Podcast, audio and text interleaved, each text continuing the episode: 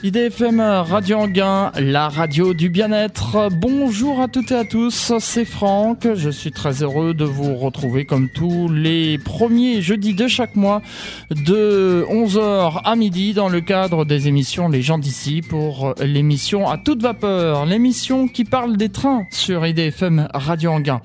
Et le thème de cette émission de ce mois d'avril, eh bien, on va parler de l'histoire du TGV. On y est, c'est vrai que je vous avais promis une émission sur ce thème, qu'on l'a décalé plusieurs fois, mais on y est aujourd'hui.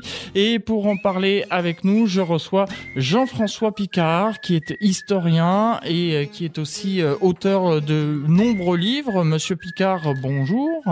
Bonjour. Merci d'être euh, venu ici dans les studios d'IDFM Radio Anguin pour parler de l'histoire du TGV. C'est vrai que depuis que cette émission à toute vapeur existe, on a parlé euh, surtout du passé, de l'histoire du chemin de fer, comment cela s'est créé. Mais c'est vrai que dans le temps, il fallait euh, beaucoup de temps pour faire Paris-Marseille, alors qu'aujourd'hui, eh bien, grâce au TGV, 3 heures suffit pour euh, se rendre de Paris à Marseille. On va parler donc euh, de cette histoire du TGV avec vous, euh, Jean-François Picard. Tout d'abord, une, rapide présentation de vous, Jean-François Picard. Qui êtes-vous? Vous êtes historien, vous avez écrit plusieurs ouvrages? Oui, je suis historien. J'ai travaillé au CNRS, au Centre national de la recherche scientifique, et je m'intéresse à l'histoire des sciences et des techniques.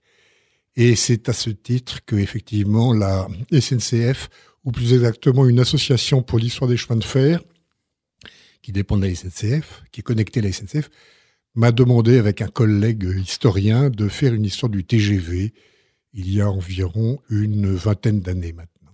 Comment tout a commencé? Comment la, SNCF a décidé tout d'un coup de faire des trains à grande vitesse? Alors, cette question est, tout à fait pertinente de votre part. Bon, il faut se rappeler que effectivement la SNCF, en tant qu'entreprise publique, a toujours eu un rôle important historique en France, du fait de sa, nationalisation avant la guerre, de la, guerre qui a donné l'occasion à de nombreux cheminots de faire de la résistance, etc. Et que, au moment de la reconstruction, effectivement, la, France a décidé de miser sur le chemin de fer, ne, ne serait-ce que pour transporter les personnes, les voyageurs et les marchandises. Donc, euh, à partir des de l'immédiat après-guerre, la SNCF a commencé à moderniser son réseau en l'électrifiant. Mais euh, moi, je me souviens quand j'étais gamin que quand on partait en vacances dans les années 50, c'était une véritable euh, épopée. On allait à la gare Montparnasse ou à la gare d'Austerlitz on s'embarquait dans un train, souvent un train de nuit, pour effectivement aller sur les plages de Méditerranée ou de Normandie ou de Bretagne. Et c'est la situation qui a prévalu pendant, je dirais, la vingtaine d'années qui a suivi la Deuxième Guerre mondiale, où effectivement le transport des personnes en France était assuré principalement par le chemin de fer. C'était, le, c'était quasiment l'aube de l'ère de l'automobile. Les gens avaient beaucoup moins d'auto qu'aujourd'hui. Et la SNCF était effectivement un vrai service public de transport.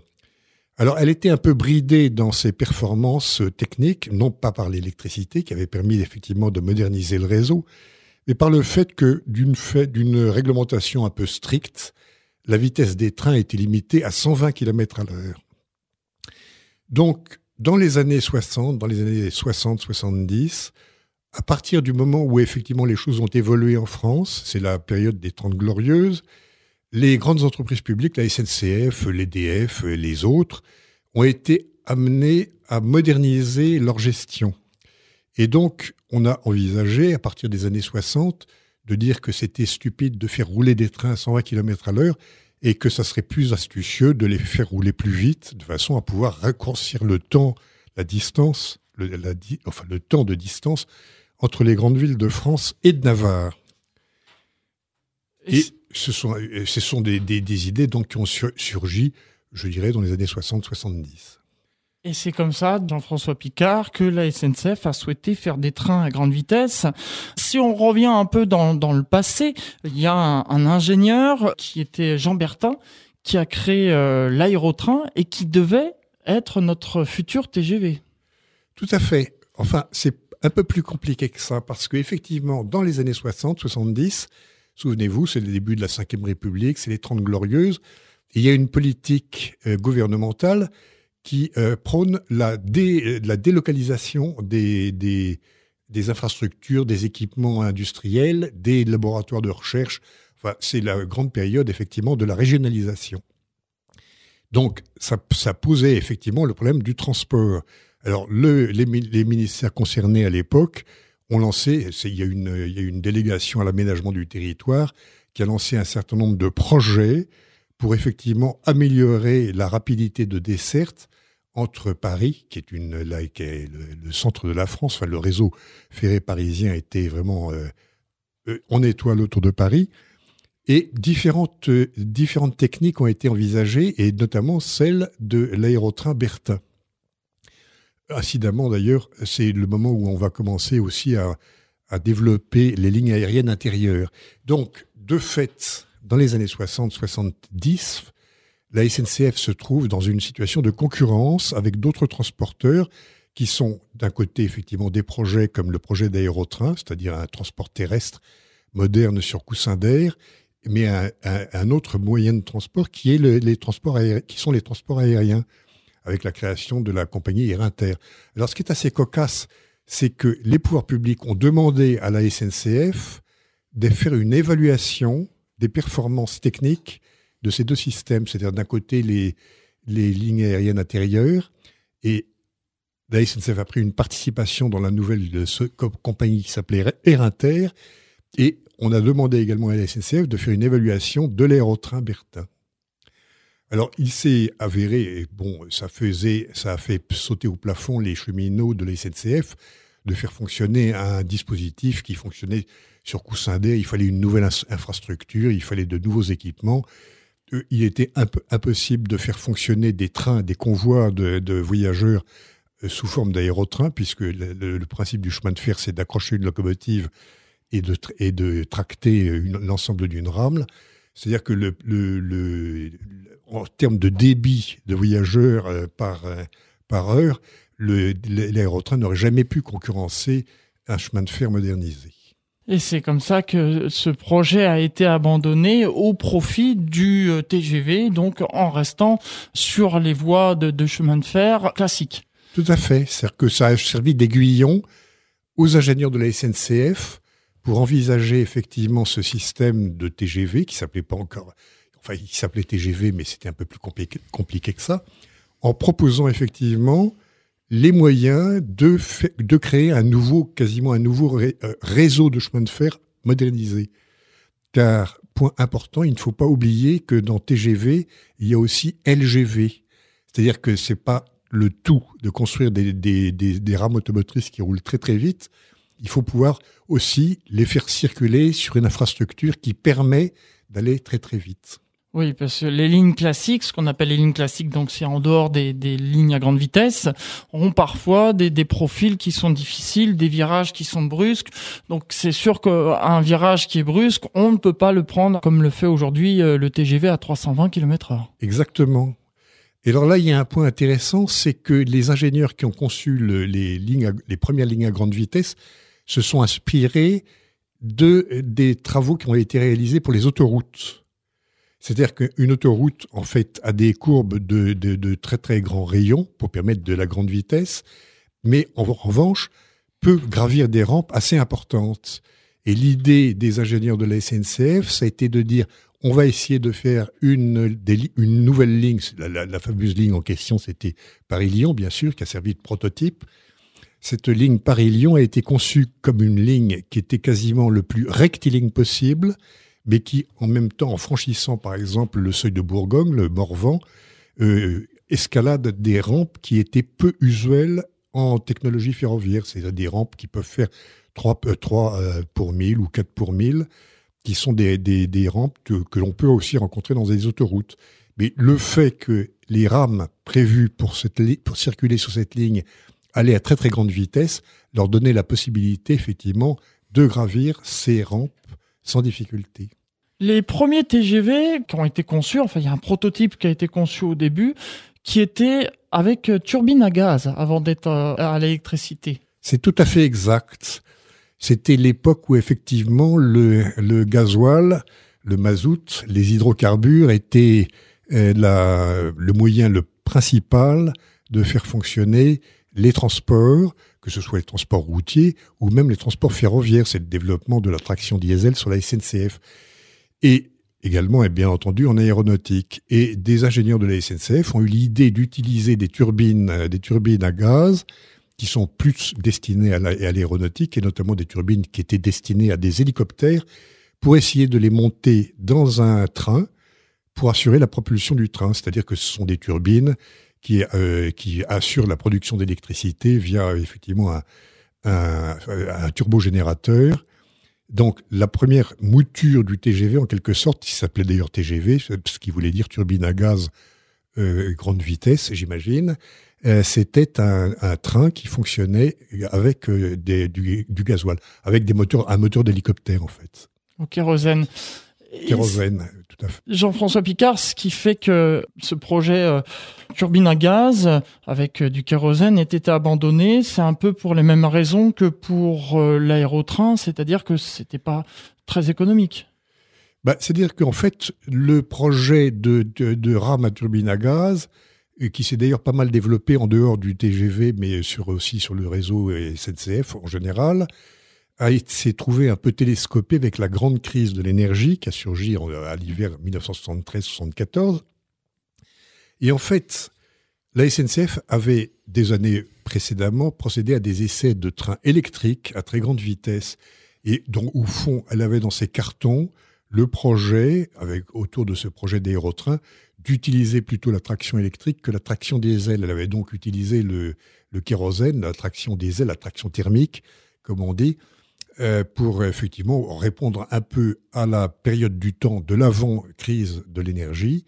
Mais la crise de l'énergie, c'est-à-dire à l'époque euh, du, du, premier gouvernement de, de Giscard. Choc pétrolier Oui, c'est ça, du premier choc pétrolier, a servi de prétexte pour les ingénieurs de la SNCF de dire que ça serait beaucoup plus astucieux de fabriquer ce futur TGV en utilisant la traction, la traction électrique. C'est-à-dire que les projets étaient déjà dans les, dans les fils, en quelque sorte, ou dans les tuyaux. Dans les cartons. Donc, premier prototype au kérosène, et ensuite on abandonne la traction thermique pour la traction électrique. Voilà, exactement. Avec euh, cette technique d'électrification qui a été euh, développée et avec un développement très fort assuré par la SNCF au lendemain de la euh, Deuxième Guerre mondiale, qui est l'adoption du courant industriel à fréquence euh, de 50 périodes, c'est-à-dire le, courant électrique qui éclaire tout le monde et qui fait tourner les usines. Alors qu'avant, il y avait un système d'électrification ferroviaire qui était plus euh, euh, spécifique au monde ferroviaire, c'est-à-dire le courant continu 1500 volts. Donc, l'utilisation de ce courant alternatif à très haut, haut voltage a permis effectivement de disposer d'une puissance massique très importante. Et c'est pour ça que le TGV a été conçu bille en tête pour rouler quasiment à 200 km à l'heure. Effectivement, il y a eu des essais. Justement, ces essais, on va en parler dans un instant, mais auparavant, on va s'interrompre quelques instants avec euh, une pause musicale. Yannick Noah, Mon Eldorado. On se retrouve juste après pour la suite de cette émission. À toute vapeur, on parle de l'histoire du TGV aujourd'hui avec notre invité Jean-François Picard, historien.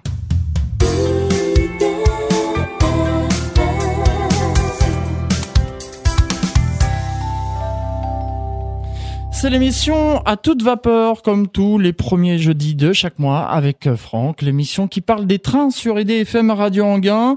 Aujourd'hui, on parle de l'histoire du TGV, ce train à grande vitesse qui permet de relier aujourd'hui Paris à Marseille en seulement trois heures. Et euh, pour en parler avec nous, je reçois comme invité Jean-François Picard, qui est historien, auteur de nombreux ouvrages. On parlait euh, juste avant cette pause musicale, Jean-François Picard, du, du TGV, de la construction de la première LGV. Alors on parle de Paris-Lyon, mais en fait elle n'allait pas jusqu'à Lyon au début, la, ligne à grande vitesse. Euh, en tout cas, elle était prévue pour aller jusqu'à Lyon. Je crois qu'elle s'arrêtait à Mâcon au début, la première première partie bah, qui a été a été mise en service en plusieurs tronçons. Voilà. Et comme il y avait effectivement une ligne classique à proximité, les rames TGV pouvaient emprunter effectivement le tronçon qui venait d'être construit pendant que l'autre était en construction et retomber sur le réseau classique. Mais ça, c'est ce que vous dites, et c'est un peu vrai de l'ensemble des lignes TGV, puisque aujourd'hui, effectivement, on peut aller de, Demain, on pourra aller de, Montparnasse, de Paris-Montparnasse à Bordeaux en TGV, mais à l'heure actuelle, on est encore pour quelques mois, deux ou trois mois, je crois, obligé entre Tours et Bordeaux de prendre le réseau classique. C'est l'avantage en fait du TGV, c'est que on n'a pas de ce qu'on appelle dans le jargon euh, euh, cheminot de rupture de correspondance, c'est-à-dire de devoir descendre d'un train à grande vitesse pour continuer le, voyage avec un train classique. C'est que on reste dans le train et on continue sur la ligne classique. Voilà. Bah, c'était en fait ça a été voulu par les concepteurs puisque l'idée était de, de de réduire le temps de parcours entre mettons Paris et dans le cas du, TGV Sud-Est, le premier, et les villes, de, les villes des Alpes, et voire euh, vers, euh, les, villes militaires, enfin vers Marseille et la Côte d'Azur. Alors, ça implique effectivement que à partir du moment où on met en service euh, la LGV entre Paris et Lyon, on va progressivement effectivement étendre le réseau et construire la connexion entre Lyon et Marseille, et euh, avec, euh, avec les projets d'extension futurs vers effectivement Narbonne et l'Espagne. Ça va se faire petit à petit. Cette première ligne à grande vitesse était parcourable à 270 km h Oui. Aujourd'hui, je crois que c'est plus rapide. On parle de 320 km h mais je ne crois pas que ce soit sur la ligne, la première ligne à grande vitesse. Ça, je ne sais pas. Euh, vous, le savez mieux que moi. Je ne sais pas exactement quelle est la limite. Je, ne sais pas si quelles sont, quelles sont les limites aujourd'hui sur LGV Paris-Lyon. Alors je crois que c'était 270 au début, ça c'est sûr, et je crois que maintenant c'est 300 km/h. Et c'est les nouvelles lignes nouvellement construites qui sont à 320 km/h, comme par exemple le TGV ou sur euh, Paris-Bordeaux. Toujours euh, dans l'histoire de ce TGV, euh, Jean-François Picard, les machines qu'il a fallu construire, les, rames, on parlait euh, tout à l'heure avant cette pause musicale de locomotives qui tractent des voitures voyageurs. Là, il a fallu trouver un, nouveau moyen de propulsion pour atteindre des hautes vitesses. oui et non. C'est-à-dire qu'en fait, une rame TGV telle qu'elle était conçue initialement, c'est-à-dire le TGV Paris-Lyon, le TGV SE, comme disent les, ingénieurs de la SNCF, SE pour Sud-Est. En fait, il s'agit d'une rame articulée avec, en fait, ce qui, est, qui sont deux motrices à chaque extrémité de la rame. C'est-à-dire que on peut imaginer que c'est un train avec deux locomotives, une locomotive, une locomotive à chaque extrémité, et le tout, euh, enfin les deux locomotives encadrent une rame articulée qui est insécable, ce qui veut dire qu'elle ne peut pas être coupée comme un train de voyageurs classique. Et l'une des astuces, et qui s'est révélée effectivement extrêmement payante, est que ces trams fonctionnent sur des bogies qui sont communs à deux voitures, euh, à deux voitures successives. Ce qui fait que, par exemple, ça s'est produit à l'occasion, mais ça a été assez rare, heureusement, en cas de déraillement, au lieu que les, les voitures s'empilent les unes sur les autres et disparaissent dans le paysage, elle force, elle reste, elle continue à former une chenille qui effectivement, euh, sur le plan dynamique, euh, a présenté des avantages en cas de déraillement. Effectivement, il y a eu des, sorties de voie, mais à chaque fois, la rame est restée debout. Exactement. C'est l'avantage donc euh, de ce TGV. Ces rames TGV qu'il a fallu mettre au point. Il y a eu des essais à haute vitesse avant de la mettre en service commercial des records qui ont été faits d'ailleurs. Oui, alors ça, c'était, c'était, les records ont été faits avec des rames classiques ou avec des rames spécialement aménagées, classiques spécialement aménagées et des locaux classiques. Des locomotives qui avaient été conçues d'ailleurs au lendemain de la guerre, des locomotives de vitesse, dites à adhérence totale, c'est-à-dire qu'au lieu de, comme les anciennes machines où les locomotives avaient peur d'avoir des essieux porteurs et des, et des essieux moteurs, c'est des, des locomotives dont tous les essieux étaient moteurs. Donc ça a été c'est en fait une technologie qui avait été inventée par les Suisses, qui a été très très bien développée par euh, Alstom dans les années 50, qui avait mis en service les fameuses BB et les fameuses CC qui ont servi justement à organiser ces essais de très grande vitesse euh, dans les années 50, notamment sur une ligne qui se trouve sur le sud-ouest, entre Bordeaux et Dax, où euh, la SNCF avait procédé des essais au milieu des années 50 qui avaient permis à une rame prototype tractée par une locomotive classique de dépasser déjà les 300 km à l'heure, ce qui était tout à fait exceptionnel à l'époque. et qui a représenté pendant de nombreuses années un record de vitesse ferroviaire. C'était 331 km/h si mes souvenirs sont exacts. Tout à fait. Jean-François Picard. Et puis euh, ensuite, euh, eh bien, il y a eu d'autres records, euh, évidemment, lorsque les performances des trains ont été améliorées. Eh bien, les TGV ont, sont allés de plus en plus vite. Tout à fait. Ça a requis, ça a requis pas mal de, de recherches en termes de suspension, rendre les suspensions suffisamment souples pour être confortables, mais en même temps pas provoquer de mouvements parasites. Donc ça, ça, a nécessité euh, la mise au point d'amortisseurs, par exemple, de grande puissance, des, articulations dans une rame euh, effectivement homogène qui permettent effectivement d'assurer la continuité de la rame, euh, des, problèmes de freinage aussi, parce qu'il faut envisager les, circonstances de freinage. Donc on est passé à, un système de freinage avec des freins à disque, alors qu'avant c'était des sabots de frein qui frottaient sur la jambe des roues du matériel classique. Vous voyez, un ensemble de, petits perfectionnements techniques qui ont prouvé que le chemin de fer avait des réserves d'innovation tout à fait considérables. C'est d'autant plus étonnant que c'est une technologie qui avait été inventée plus de, plus de, pratiquement deux siècles plus tôt. Ah oui. Effectivement, oui. Ce TGV ensuite, eh bien, c'est euh, développé. On a parlé tout à l'heure de la ligne qui allait de Paris à Lyon, mais comme vous disiez, on prévoyait déjà de l'emmener jusqu'à Marseille, de faire une ligne Paris-Marseille. Et puis, on, a conquis aussi le Nord avec le TGV Nord. Ça, ça a été la suite. Et, et, et l'Ouest. Et l'Ouest, le TGV Atlantique. Alors c'est oui, en effet, d'abord le TGV Atlantique, donc le réseau Atlantique, et ensuite le TGV Nord.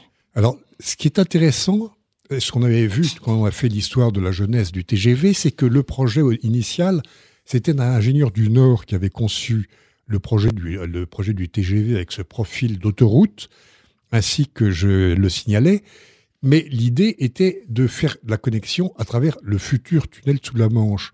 Et le fait que le tunnel sous la Manche a été construit, construit avec beaucoup plus de délai a fait que les ingénieurs de la SNCF ont décidé de basculer ce projet qui était prévu sur le nord au départ sur Paris-Lyon. Alors effectivement, dans un deuxième temps, il y a eu la, mise en service. Alors il faut préciser un, point qui me paraît assez important, c'est que le, le, financement de la LGV Paris-Lyon a été assuré intégralement par la SNCF. C'est-à-dire que les pouvoirs publics, c'était dans les années 70, étaient assez peu soucieux de voir la SNCF s'endetter. Et la SNCF a préparé un plan d'équipement qui lui prévoyait que compte tenu du fait de la rentabilité qu'elle prévoyait pour la, la ligne Paris-Lyon, elle assurerait effectivement la couverture de l'infrastructure et de l'exploitation, ce qui s'est révélé exact. Donc, ça a donné l'idée effectivement à la SNCF et au pouvoir public ensuite de dire bah, pourquoi pas continuer sur d'autres axes comme par exemple vers l'ouest.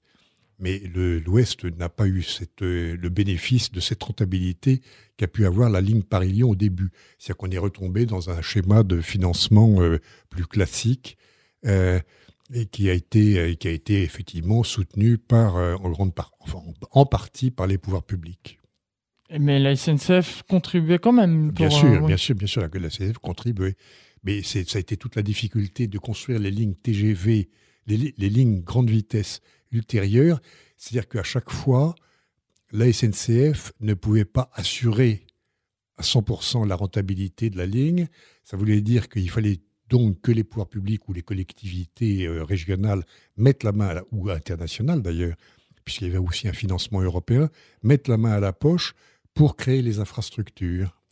Et donc, on a fait sur le réseau Paris-Le Mans, euh, notamment, et puis euh, contournement du, Mans. Et euh, ça, ça Vers la Bretagne et vers le sud-ouest, le grand sud-ouest, tout à fait.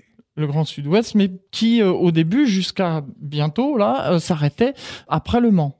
Ça s'arrêtait au Mans, tout à fait. Il y avait, il y avait, une, il y avait une bifurcation, il y avait un Y avec une branche qui descend vers le sud-ouest et l'autre qui va vers l'ouest.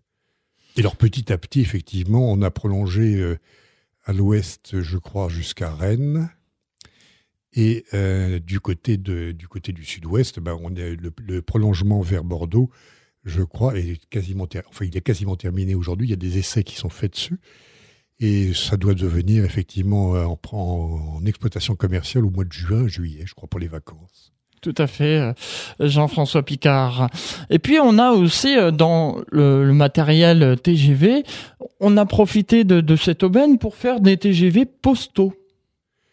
Oui, alors je ne sais pas ce qu'il en est aujourd'hui hein, de ces TGV postaux. Il n'existe plus, il ne circule plus. Voilà. Alors ça, c'était un peu... Il y a eu quelques projets, effectivement, d'utiliser le TGV pour faire du transport de marchandises et de, fret à grande vitesse, un peu comme les circuits de distribution euh, DHL ou, euh, ou autres. Euh, je n'ai pas l'impression que c'est marché. Bon, il y a un problème, effectivement, de... Là, il y a un problème de concurrence avec l'avion, parce qu'effectivement, c'est peut-être plus facile d'entasser des colis postaux dans un, dans un avion pour l'expédier à Nice que de les mettre dans un train. Mais bon, euh, il y avait effectivement eu, des, des, rames TGV postales d'un beau jaune soutenu d'ailleurs, mais qui ne sont plus aujourd'hui en service. Jean-François Picard, on, va continuer de parler de l'histoire de ce TGV. On a parler un peu du passé et puis on va on arrive dans la deuxième partie de cette émission, la deuxième demi-heure et j'aime bien dans cette deuxième demi-heure parler ensuite du futur. Alors reste avec nous. Juste après euh, Phil Collins, c'est le titre In the Air Tonight. On se retrouve pour la suite de cette émission à toute vapeur avec euh, Jean-François Picard pour parler de l'histoire du TGV. En Ile-de-France, vous écoutez IDFM, la plus francilienne des radios, sur le 98 FM. C'est l'émission à toute vapeur, comme tous les premiers jeudis de chaque mois, de 11h à midi, dans le cadre des émissions Les gens d'ici. Je vous rappelle que nous parlons aujourd'hui de l'histoire du TGV. Et pour en parler avec nous, je, reçois Jean-François Picard, qui est historien et qui a écrit euh, de nombreux ouvrages, dont euh, l'histoire du TGV avec euh, un co-auteur. Et nous parlions juste avant cette pause musicale, Jean-François Picard, de l'histoire du TGV. On a parlé du TGV Atlantique. Alors avant de de parler du futur, j'aimerais qu'on parle aussi euh, du TGV euh, Nord. On a évoqué tout à l'heure justement cette euh, ligne en connexion avec le tunnel sous la Manche. C'était donc le, le, but du TGV Nord, c'était de partir pour l'Angleterre. Voilà, et la Belgique, bien sûr, et Bruxelles. donc c'était aussi un TGV en Y, puisqu'il y avait une, il y avait une branche qui devait aller jusqu'à Lille et ensuite la Belgique et une autre branche qui devait rejoindre le tunnel, le futur tunnel sous la Manche.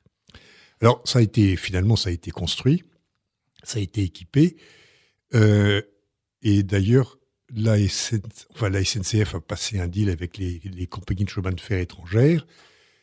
Et alors, le TGV a été rebaptisé Eurostar pour celui qui allait en Grande-Bretagne et le Thalys pour celui qui allait vers les pays du Benelux, c'est-à-dire Bruxelles et Amsterdam. Je ne sais pas s'il est jamais allé à Amsterdam d'ailleurs, mais je, en tout cas, il va, il va à Bruxelles, indiscutablement. Et ça a été le début, effectivement, d'une connexion européenne, infra, inter, enfin, à l'intérieur de l'Europe, des lignes à grande vitesse. C'est ça qui est intéressant à signaler. En effet, oui, en dehors de nos frontières françaises, en fait. Oui, tout à fait. Et euh, ça s'est prolongé ensuite avec euh, le TGV Est, qui est aujourd'hui en connexion avec l'Allemagne et la Suisse. Euh, le TGV Est est en connexion avec l'Allemagne, mais il n'est pas en connexion avec le, réseau à grande vitesse allemand. Oui. Mais effectivement, il est en connexion avec, avec surtout avec l'Allemagne d'ailleurs. Oui, avec la Suisse, avec la Suisse, il faut descendre un peu de, de Strasbourg jusqu'à Bâle. Oui. Je ne sais pas s'il y a des, des des TGV qui vont directement à Bâle, je suis pas sûr.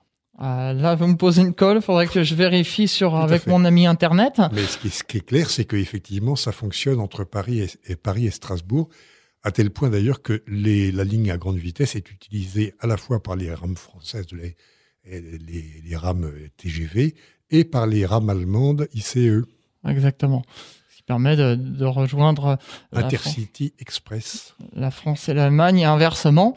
C'est euh, actuellement la, ligne la plus récente, non, puisqu'il va y avoir la liaison avec Bordeaux qui va être inaugurée prochainement. Et puis on a eu aussi, euh, en 2012, si mes souvenirs sont bons, une liaison de province à province, en fait, dans l'est de la France. Oui, tout à fait. Le TGV Rhin-Rhône, une, euh, un projet qui était cher à M. Chevènement d'ailleurs, euh, le député maire de Belfort. il faut se souvenir que Belfort est le siège de l'usine Alstom qui fabriquait, qui fabrique les TGV avec, euh, euh, l'autre usine qui est implantée en Alsace. Exactement. Là, on a fait euh, le, tour de toutes ces lignes à, grande vitesse du TGV. Alors, j'aimerais maintenant qu'on parle un peu du futur. On sait qu'il y a eu, qu'il va y avoir l'ouverture prochaine sur Bordeaux.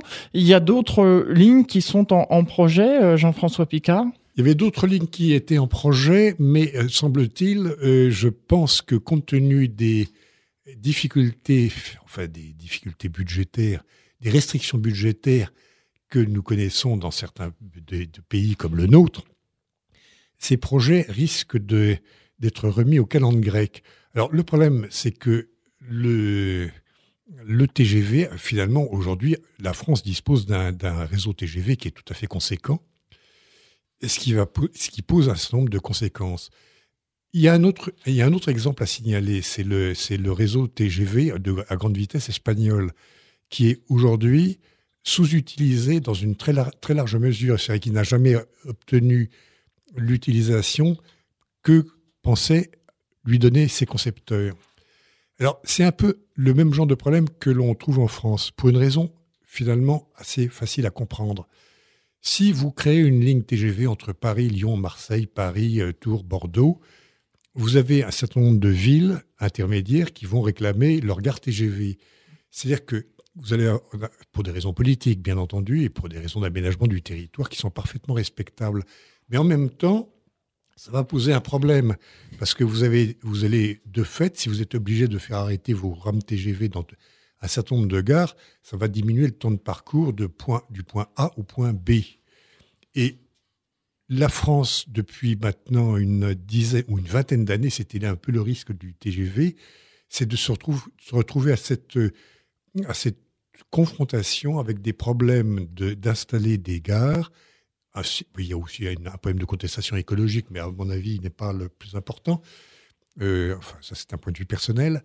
Euh, le, problème, effectivement, de la desserte des, des, des, gares intermédiaires pose des problèmes parce que à partir du moment où effectivement vous créez des gares intermédiaires, vous êtes obligé de vous poser la question de savoir où vous allez placer les gares. Souvent, vous allez les placer à l'extérieur des, agglomérations. Donc, ça a posé un problème de relation entre la gare qui va desservir euh, Montchanin, Avignon, euh, euh, Metz ou Nancy. il va falloir accéder à la gare qui se trouve souvent à plusieurs dizaines de kilomètres de la, de la, de la gare TGV. Ça pose des problèmes. Alors, ça pose aussi des problèmes de correspondance. C'était bien. Enfin, le problème des correspondances est un problème un peu différent d'ailleurs, parce que c'est un problème qui est posé à la, SNCF. En fait, dans les faits, aujourd'hui, la SNCF est une sorte, sans jeu de mots, de, société, enfin de SNCF à deux vitesses.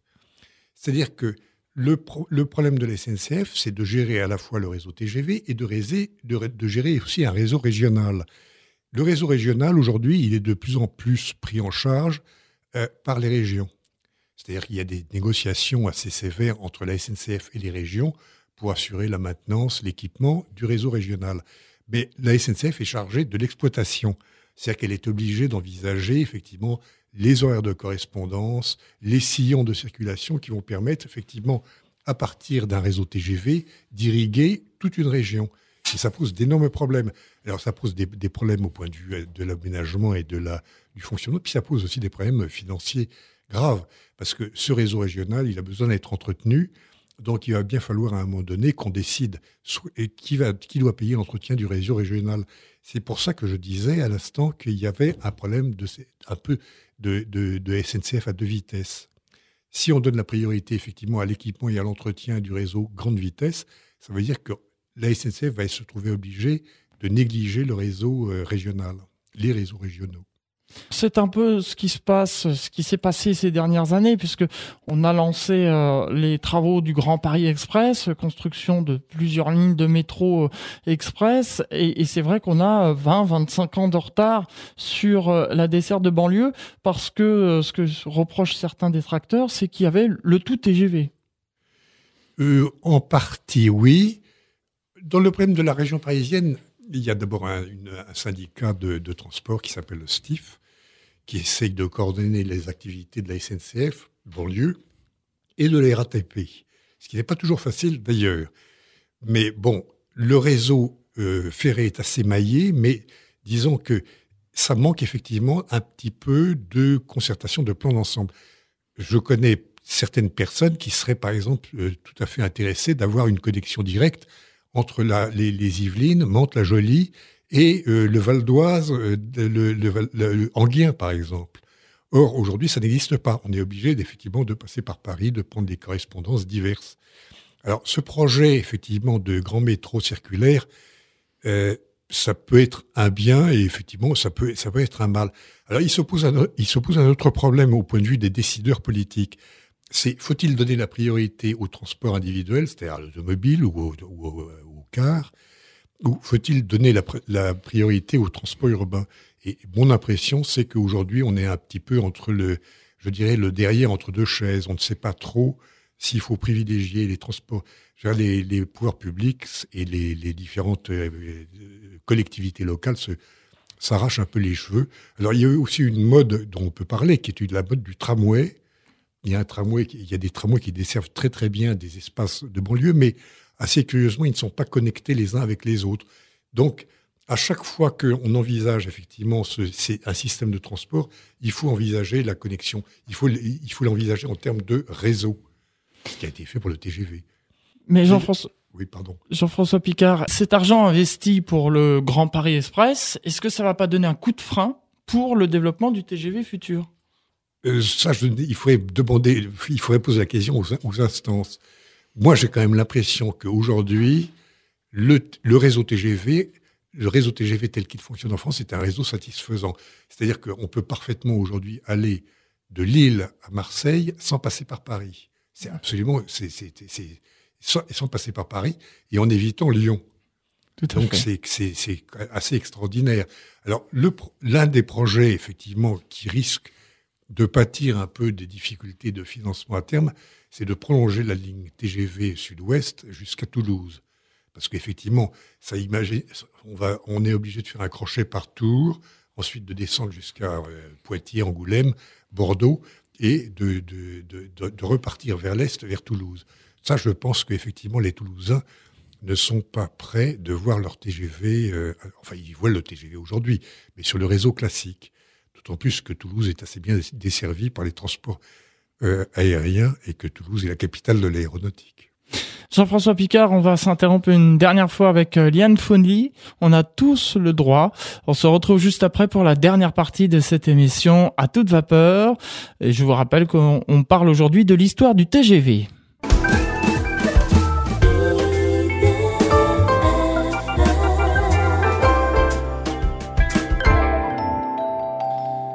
Dernière partie de cette émission à toute vapeur, l'émission qui parle des trains sur EDFM Radio Anguin. Je vous rappelle que notre invité est Jean-François Picard, écrivain et euh, qui est passionné aussi par euh, les sciences et technologies et qui a écrit un livre il y a une vingtaine d'années euh, avec un co-auteur. On donnera les références en fin d'émission sur l'histoire du TGV et c'est d'ailleurs le thème de cette émission aujourd'hui. Jean-François Picard, hors antenne, vous nous aviez dit pour terminer, vous aimeriez parler un peu du, TGV euh, en Europe.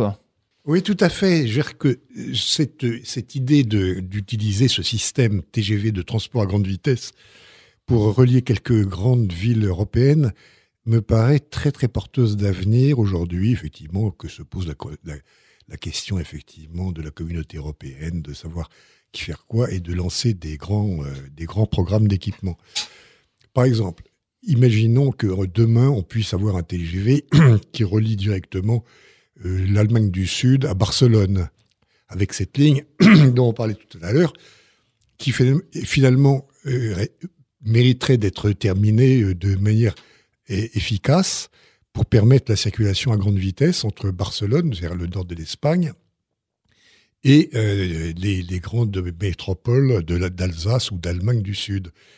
De même, euh, le projet de créer un tunnel, de, un tunnel dans la vallée de la Maurienne sous le Fréjus qui permet, permettrait de faire effectivement de faire circuler des trains à grande vitesse entre Lyon et Milan ou entre Paris et Milan.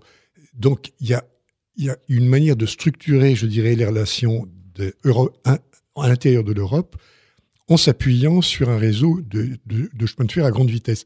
Alors, ça implique effectivement de, donner de redonner la priorité au transport des personnes euh, sur les, euh, au transport terrestre. la question se pose effectivement ensuite de savoir qu'est-ce que l'on fait pour les marchandises. Alors là, je voudrais faire un petit euh, retour en arrière, c'est-à-dire qu'en fait, quand la SNCF a décidé de mettre la, pression sur la construction des, des, lignes à grande vitesse dans les années 60, 60 surtout 70-80, elle a, me semble-t-il, un peu négligé la question du transport du fret, euh, euh, enfin même pour améliorer les conditions techniques du transport du fret. Ce que n'ont pas fait certains de ses voisins, d'ailleurs, il faut le remarquer, comme la Suisse, qui est un pays de transit, effectivement, et qui a développé, effectivement, une infrastructure ferroviaire qui lui permet de transporter le fret euh, facilement et directement d'Allemagne en Italie, ou même les Allemands qui continuent à avoir effectivement un transport de marchandises efficace avec les nouvelles, les nouvelles technologies. On peut peut-être regretter aujourd'hui, effectivement, et ça revient un peu à ce qu'on disait, le fait que le réseau TGV, les lignes à TGV sont réservées par définition à la grande vitesse. Il ne faut pas, il faut pas les utiliser pour le transport du fret pour des raisons techniques qui tiennent effectivement au poids paresseux, à la vitesse de circulation. Mais il est quand même peut-être un peu dommage que la SNCF n'ait pas réellement envisagé de moderniser aussi son réseau classique, son réseau ferroviaire classique, de façon à permettre la circulation de trains en transit entre, par exemple, l'Espagne et l'Europe du Nord, ou entre l'Italie et la Grande-Bretagne. Euh, ça, aurait été un programme d'équipement qui aurait eu les, vertus d'utiliser effectivement un mode d'énergie qui est peu polluant, qui est l'électricité, au détriment effectivement de certains défilés de camions que l'on voit circuler sur nos autoroutes. Tout à fait, euh, Jean-François Picard. Eh bien, voilà donc pour euh, cette émission euh, consacrée à, l'histoire du TGV. Donc c'est sûr, le TGV a encore de belles années devant lui et va sûrement encore se développer. On en a parlé dans cette émission à toute vapeur. Alors, on peut en savoir plus en, en lisant votre ouvrage, Jean-François Picard, qui est sorti, vous l'avez dit, il y a une vingtaine d'années. Euh, c'était un numéro spécial de la Revue générale des chemins de fer, dont vous trouverez la date sur le site internet que j'anime. Euh, le site internet en question, son nom c'est Archive chemin de fer en un seul mot, Archive A-R-C-H-I-V, C-H-E-M-I-N-D-E-F-E-R. Et si vous tapez Archive chemin de fer sur un navigateur, vous allez tomber sur ce site et vous allez trouver une belle histoire qui s'appelle TGV D'où viens-tu? Merci euh, en tout cas Jean-François Picard pour euh, votre participation euh, à cette émission à toute vapeur et d'être venu nous parler de cette histoire du TGV. Pour terminer, je voudrais juste donner quelques informations, à savoir, vous savez que IDFM Radio Anguin organise le premier festival balade musicale quatre concerts, Mozart, Brahms, Offenbach, le 7 avril, le 8 et le 9. C'est à 20h30, sauf le 9 avril où vous avez 16h et 17h30. Plus d'informations en téléphonant au standard d'IDFM Radio Anguin. Merci en tout cas Jean-François Picard d'être venu dans les studios d'IDFM Radio Anguin pour parler du TGV. Dans un instant, la suite des programmes de votre radio. Quant à nous, on se retrouve le quatrième euh, jeudi du mois d'avril. On va parler euh, d'astronomie, hein, comme euh, à chaque fois, et on parlera notamment d'un documentaire qui parle d'une arrivée d'extraterrestres sur la planète. Oh, ça, ça a l'air un peu science-fiction, mais vous verrez, soyez au rendez-vous. Sinon, rendez-vous le premier jeudi du mois de mai pour la prochaine émission à toute vapeur. Merci pour votre fidélité et bonne journée à l'écoute d'IDFM Radio Anguin.